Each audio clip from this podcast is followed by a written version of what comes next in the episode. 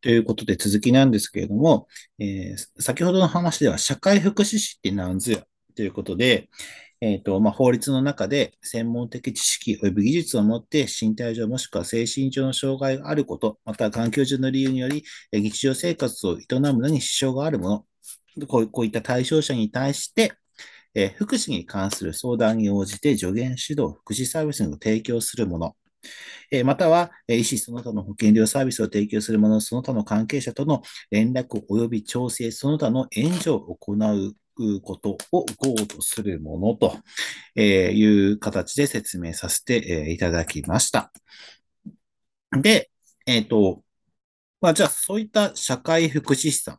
なんですけれども、え、どんなところで活躍してるんでしょうかということで、まあ、いろんな分野があります。で、これはまあさっき話した通りですね。あの、まあ、生まれてから死ぬまで、ゆりかごから墓場まで、えその福祉の対象になる可能性があるよという話をさせていただきましたけれども、えそれに応じて、例えば子ども家庭福祉分野えー、というところで、えー、働いている社会福祉士さんもいます。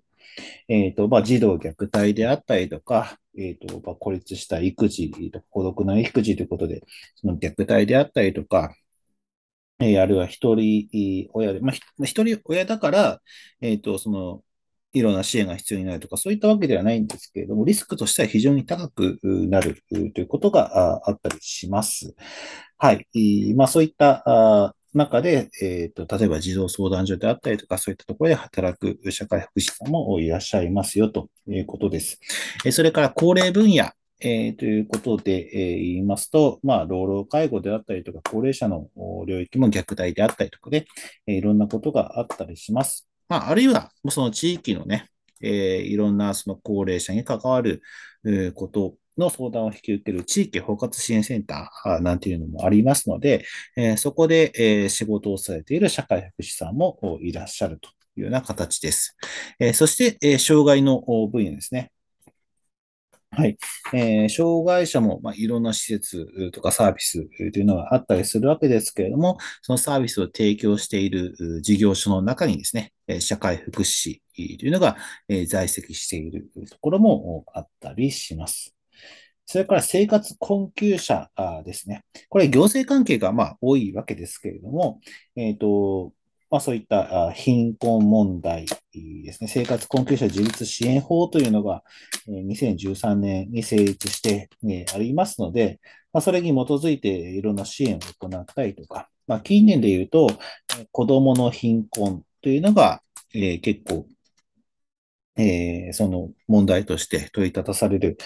ことがありますので、えー、そういった子供に関わるところともま重複するかもしれないんですけれども、えそういったことを支援としてやっていくということもあります。それから保健医療分野で働く方、えーとま、医療ソーシャルワーカー、えーと英語で言うとメディカルソーシャルワーカーなので MSW っていうふうに言ったりするわけですけれども、えー、そういったところで働く社会福祉士さんもいます。まあ、隊員の支援とかね、えー、そういったことをこうやったりする。まあ、隊員、隊員だけじゃないですよ。医療ソーシャルワーカーも本当にいろんな仕事があるわけですけれども、はい、そういった、えー、医療ソーシャルワーカーというのもあったりします。それから学校教育分野ということで、あのスクールソーシャルワーカー、まあ、通称 SSW というのが、えー、で、まあ、学校を、それぞれの学校で、えー、雇用して、雇用されているスクールソーシャルワーカーもいますし、えー、それぞれの、まあ、自治体の教育委員会ですね、えー、そういったところに所属している、えー、SSW もいたりします。それから司法分野ということで、少年院であったりとか、刑務所であったり、そういったところでですね、あの、まあ、例えば非行や罪を犯してしまった、え、少年であったりとか、刑法に触れるような罪を犯した人々が、まあ、社会復帰をする、あるいは社会に、ま、復帰したと適用する、え、そういったことをこう支援する、えっ、ー、と、社会福祉士さんっていうのもいます。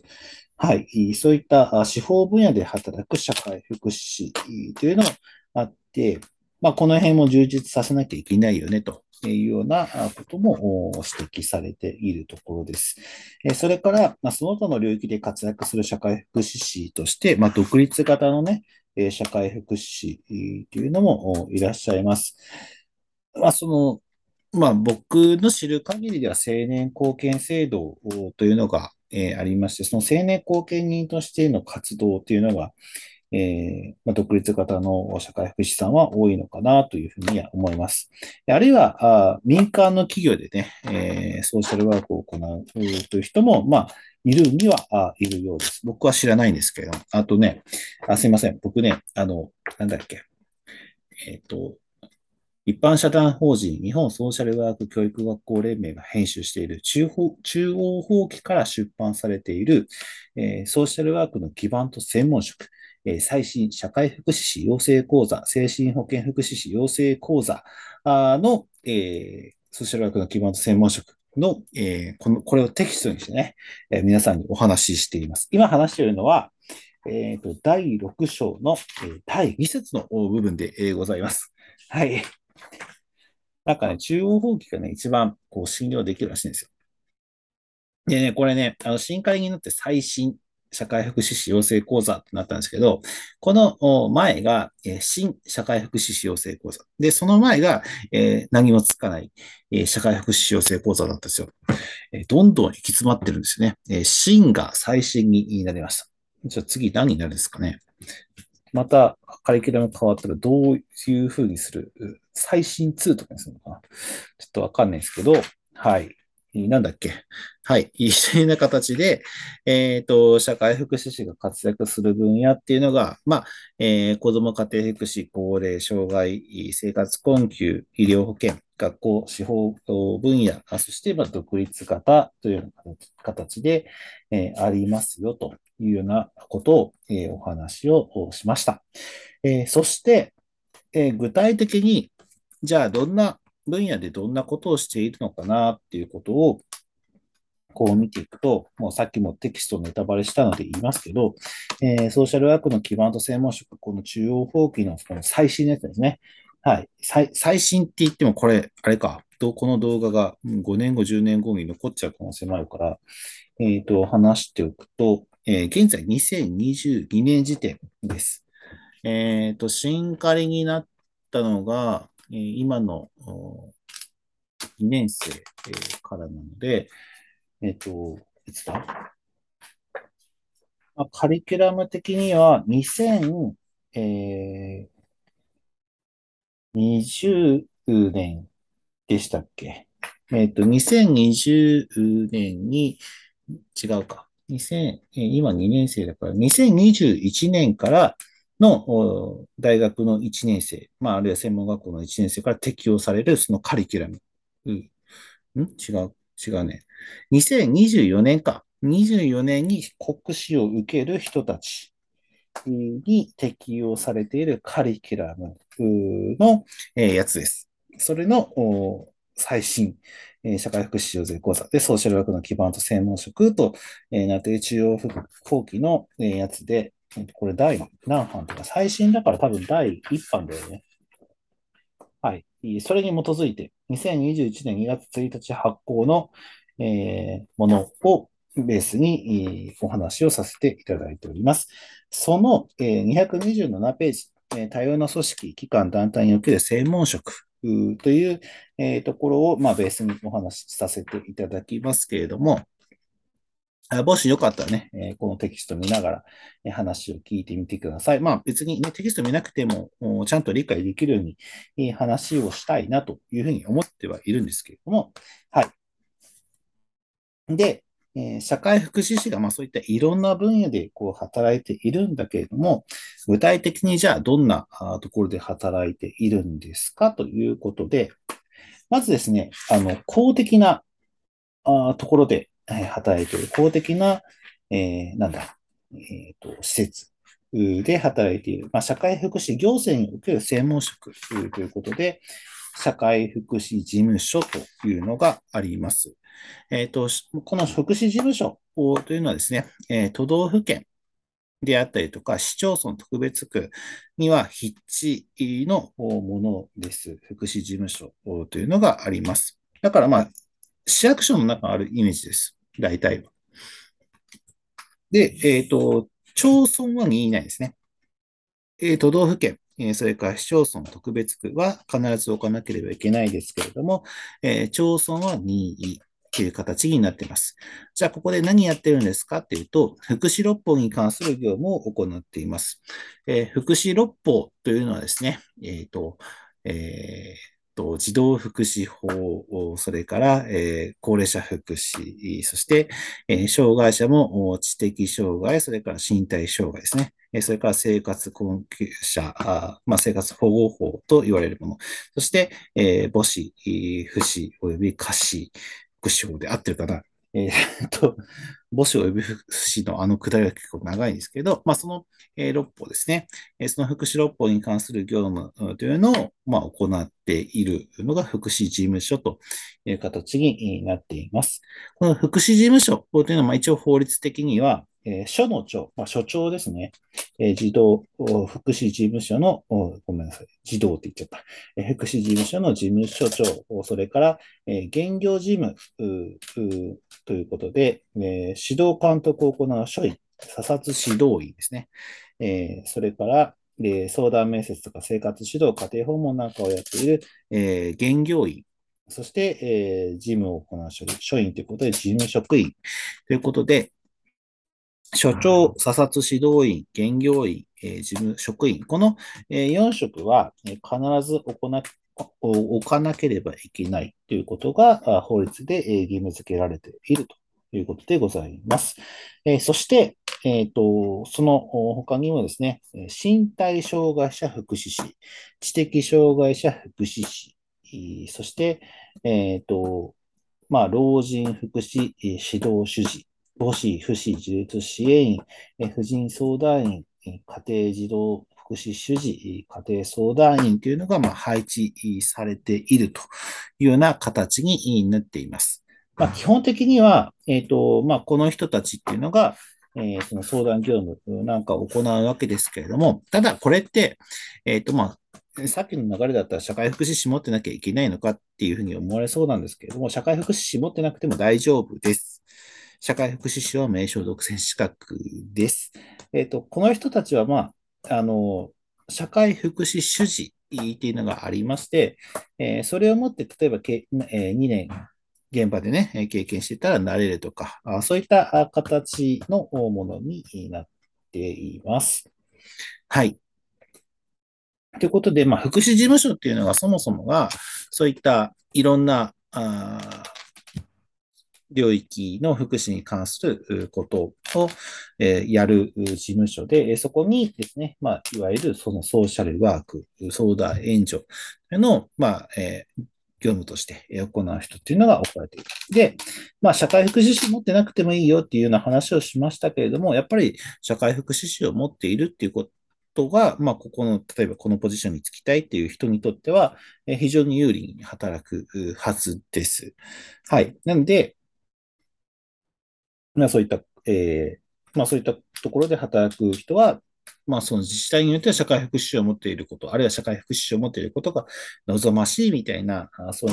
いう求人の、えー、あれが出されているんじゃないかなというふうに思います。えそれからですね、え他にも、え児童相談所っていうのがあります。児童相談所はこれ都道府県に設置されているものなんですけど、都道府県、それから指定都市にですね、設置義務があって、でそこにですね、まあ、児童福祉士とかね、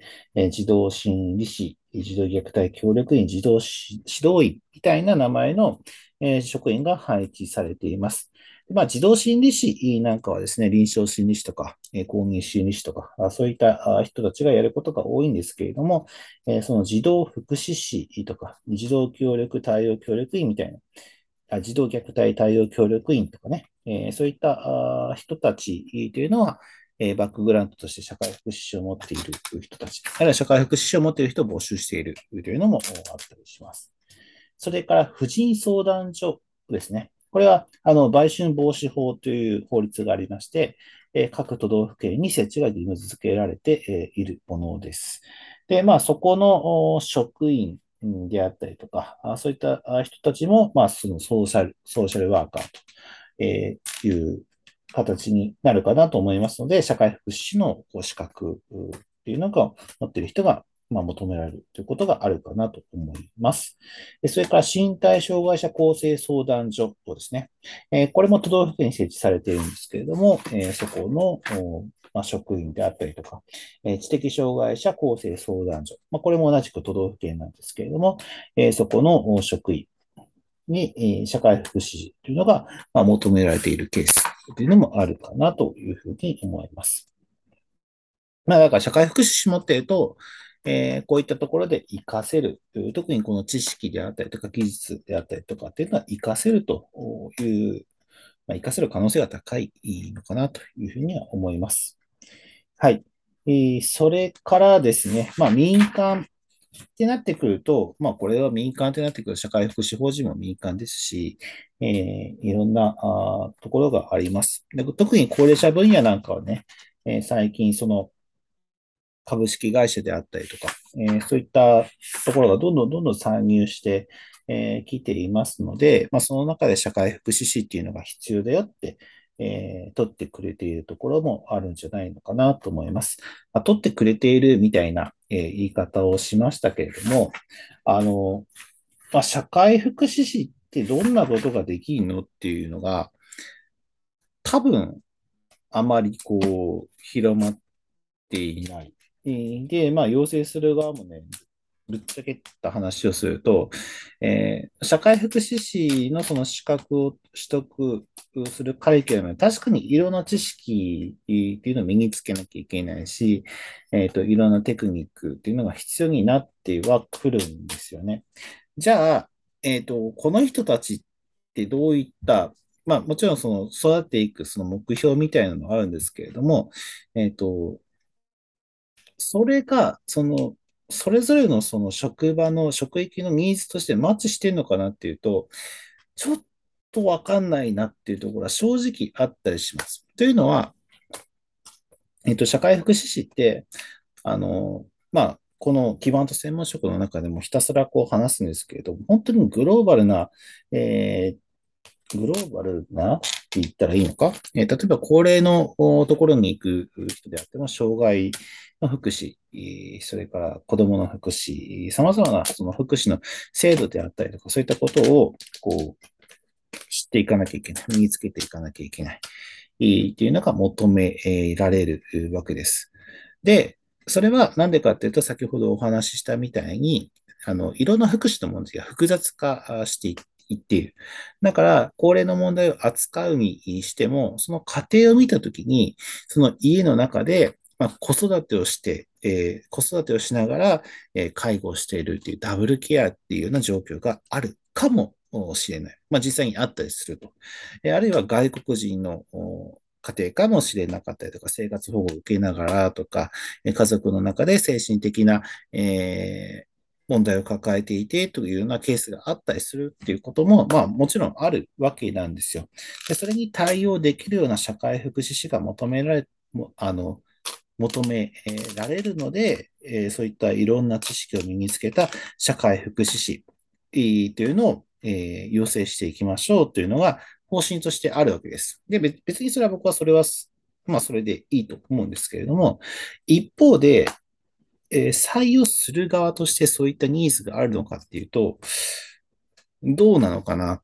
まあ、これは多分、その企業さんであったりとか、法人の考え方によると思うんですけれども、えっ、ー、と、そこが必ずしもマッチしてないというところがあるのかなと。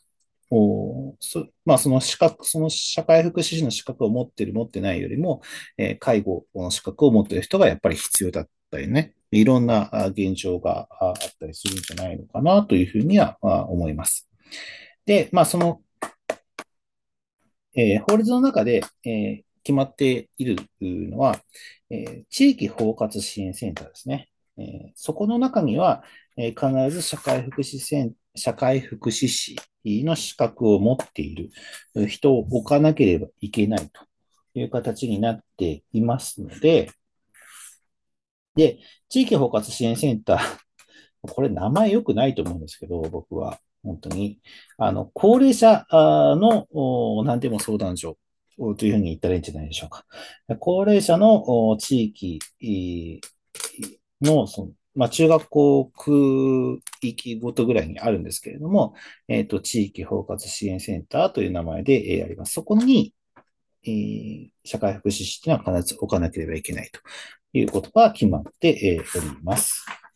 はい。えー、ということで、まあ、本当に様々な領域で、えー、ですね、え、ソーシャルワーク、相談援助業務というのは行われています。で、えっ、と、まあ、自治体であったりとか、そういう企業さんであったりっていうのは、えそのことを担当するのは社会福祉士の有資格者じゃないとダメだよというような形で動いているところも結構あります。はい。えー、ということで、えっ、ー、と、まあ、ざーっとこう、えー、いろんなところで言うと、まあ、さっき言った福祉事務所もそうですし、地域包括支援センターでもそうです。で、他にもですね、社会福祉協議会、社協というふうに一般に言われるんですけれども、そこの中で働いている人もいますし、救護施設、厚生施設、医療保護施設、受産施設、等々ね、いろんな名前の施設が福祉に関する施設っていうのがあります。だから、まあ、福祉に関するいろんなその施設であったりとかサービスっていうのは、まあ、それぞれ、やっぱりこう知ってえいくと、ああ、これ実は私やりたいことだったかも、みたいな風に思ってくれるね、学生さんもいたりしますので、あ、こんな仕事があるんだなっていうのを、こう、まあね、いろいろ学んでいっていくっていうのが、一つポイントになるのかなというふうに思います。あの、スクールソーシャルワーカーって結構に学生からは人気なんですよね。今どれくらいこうね、進んでるのかっていうのは僕わかんないんですけど、僕がその大学院にいた頃っていうのはスクールソーシャルワーカーを広げようっていうのがすごくあって、黎明期的な形で、で東京ととかだったら最近は割と常勤で雇ってくれるところもあるみたいなんですけども、あの、まあ、非常勤っていうのが多いのかなっていうのが、まあ、イメージとしてありました。だから、まあ、スク非常勤が多いってことは、それでスクールソーシャルワーカー目指そうっていうのは、まあ、少ないですよね。ぶっちゃけて言うと。はい。えー、まあ、最近はね、常勤として雇うというような、そういった流れもこうできてきているみたいです。はい。と東京であったりとか、神奈川であったりとか、関東圏の方ではなんかそういったことがあるみたいです。まあ、ただ、まだまだ新しいそのソーシャルワークの形になりますので、えっ、ー、と、すべてがそうかというと多分そうじゃないんじゃないかなっていうふうには思うんですけれども、はい、そんなふうな流れになっています。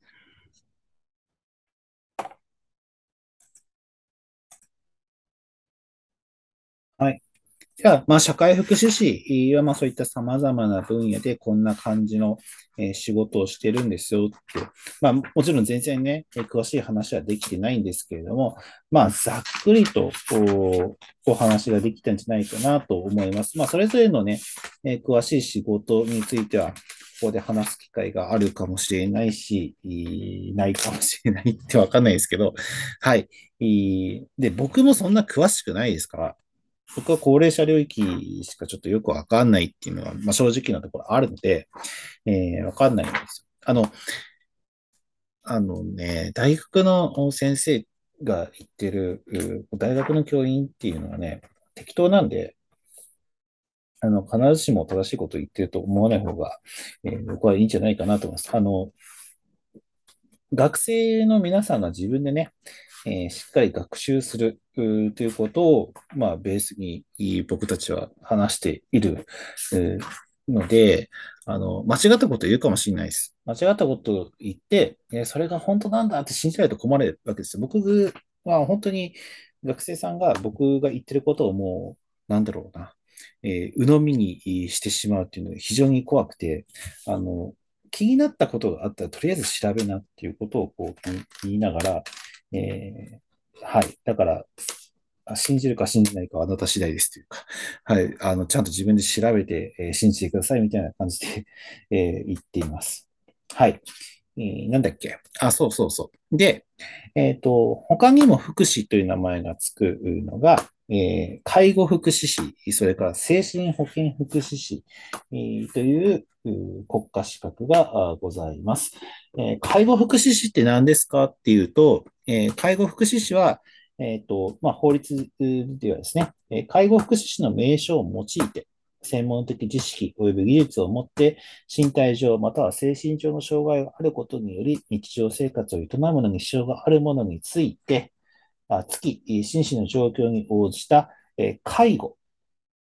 核炭給油その他のそのものが日常生活を営むのに必要な行為であって、医師の指示のもとに行われるものを含む、を行い、並びにそのもの及びその介護者に対して、介護に関する指導を行うことを GO とするものを言うという形になっています。要するに、介護する人なんですよ。介護福祉士って。それに対して社会福祉士って、何をする人だったかっていうのをもう一回、言うと、えっ、と、え相談に応じて助言、指導、えそれから福祉サービスを提供するものっていうのが社会福祉士です。だから、介護福祉士と社会福祉士ってな何をするんですかっていうと、介護福祉士は直接介護します。えっ、ー、と、車、えっ、ー、と、ベッドから車椅子にこう異常したりとか、えっ、ー、と、まあ、立位を支えたりとか、食事の介助をしたりとかっていう、その直接的な介護をするのが、えー、介護福祉士です。それに対して社会福祉士は何をするんですかっていうと、えー、相談援助という形になります。え要するに、あ、今のあなたの状況だったらこういった制度が使えますよとか、あサービスをこう紹介したいとか、えその地域にあるいろんな資源を、え調整したいとか、えー、他の医療、医療関係者であったりとか、いろんな人と、えー、つないでこう会議をしたりとか、え、そういったことが社会福祉士になりますので、まあ、こうやって聞くと、あ、介護福祉士と社会福祉士全然違うなっていうふうに思ってもらえたら嬉しいんですけれど、どうですかね？はい。ということで、介護と社、えー、介護福祉士と社会福祉っていうのは、まあ、かなり違うなと。ただ、ただ、えっ、ー、と、高齢者領域だったら、まあ、相談員兼、えー、介護職とかね、障害者領域でもそういうのあると思うんですよ。えー、要するに、相談業務もするし、介護業務もするよという人っていうのが多分いて、え、そういった人たちは、まあ、僕も、僕も実は介護福祉士も持ってて、介護福祉士及び社会福祉、介護福祉士兼社会福祉士なんですけど、えー、そういった人たちもいます。だから、介護の業務をしながら相談業務をするということもありますえ。それからですね、精神保健福祉士というのもあります。えっ、ー、と、介護を、それから、えー、介護福祉士、それから社会福祉士は、えー、介護福祉士及び社会福祉士法という、もうね、死を言いすぎてすげえ発音が難しいんですけど、ちゃんと聞き取れます？これ。はい。で、えっ、と、精神保健福祉士は、精神保健福祉士法というのがあります。で、その法律の中で、精神保健福祉士の名称を用いて、精神障害者の保健及び福祉に関する専門的知識及び技術を持って、精神科病院その他の医療施設において、精神障害の医療を受け、または精神障害の社会復帰の促進を図ることを目的とする施設を利用しているものの、地域相談支援の利用に関する相談、その他の社会復帰に関する相談に応じ、助言、指導、日常生活への適用のために必要な訓練、その他の援助を行うことを GO とするものというような形になっています。これが精神保健福祉士の、えま定義になるわけですよね。で、えっ、ー、と、まあ、特に精神保健福祉士といった場合には、えっ、ー、と、精神疾患ですね、精神障害者というのが対象になります。で、これは、まあ、精神的な病とか障害っていうのは、もうかなり長期的な援助っていうのが必要になってくるんですよ。あだから、あの、精神疾患の場合っていうのは、治癒っていう表現ってあんまりしないですね。寛解っていうふうに、寛解っていうのは、なん、つうの？えっ、ー、と、これは江戸時代の、えー、完成の大国とかのか、あの、あんまりいい例じゃないな。えっ、と、漢っていうのは、えー、浮かんむりに、えー、なんか、なんだ、草冠みたいに見るっていう、広広いとかっていうふうに読む、あの漢に、えー、解っていうのは、解けるっていう字ですね。えー、回答する、解消するの解ですね。えー、寛解っていうふうに呼ぶことが多いわけですけれども、あの、いつはっきり治ったっていうのも言い難いというようなことが実際にはあるわけです。えー、そうなってくると、通常のソーシャルワークと比べて特有の業務っていうのが、えー、多くなって、まあ、専門性もですね、えー結構異なってくるというのがあるので、社会福祉士とは別に精神保健福祉士っていうのは国家資格があります。で、これも社会福祉士同様、名称独占資格という形になります。だから、これを持っていないとダメだっていうことは、あの、そういった業務はないんですけれども、ただ、えー、この精神保健福祉士というえ資格はですね、精神科の病院であったりとか、そういったところは結構浸透しているところもありまして、えこの PSW、あ、えっ、ー、と、PSW っていうのは、え精神保健福祉士のことを、えまあ、SW っていうのはソーシャルワークなんですけれども、えっ、ー、と、PSW というふうに言うことが多いです。えっ、ー、と、なので、PSW を持っていないと、こう、ダメだというふうに言われることが多い。で、PSW、あの、サイキアトリックだと思うんですよ。多分。多分。ごめんなさい。サイキアトリックソーシャルワーカーですよね。はい。あ、調べたら、はい、出てきました。サイキアトリックソーシャルワーカーなので、はい、えっ、ー、と、精神保健福祉士ということで、ソーシャルワークの中でも、その、精神科のところに特化していったものという認識でいいんじゃないかなというふうに思います。はい。ということで、この第2回目、えー、違う、第1回目の、ね、えー、真ん中の30分は、えっ、ー、と、まあ、介護福祉士であったりとか、精神保健福祉士、その辺のことも含めて少しお話をさせていただきました。はい。では、一旦これを止めます。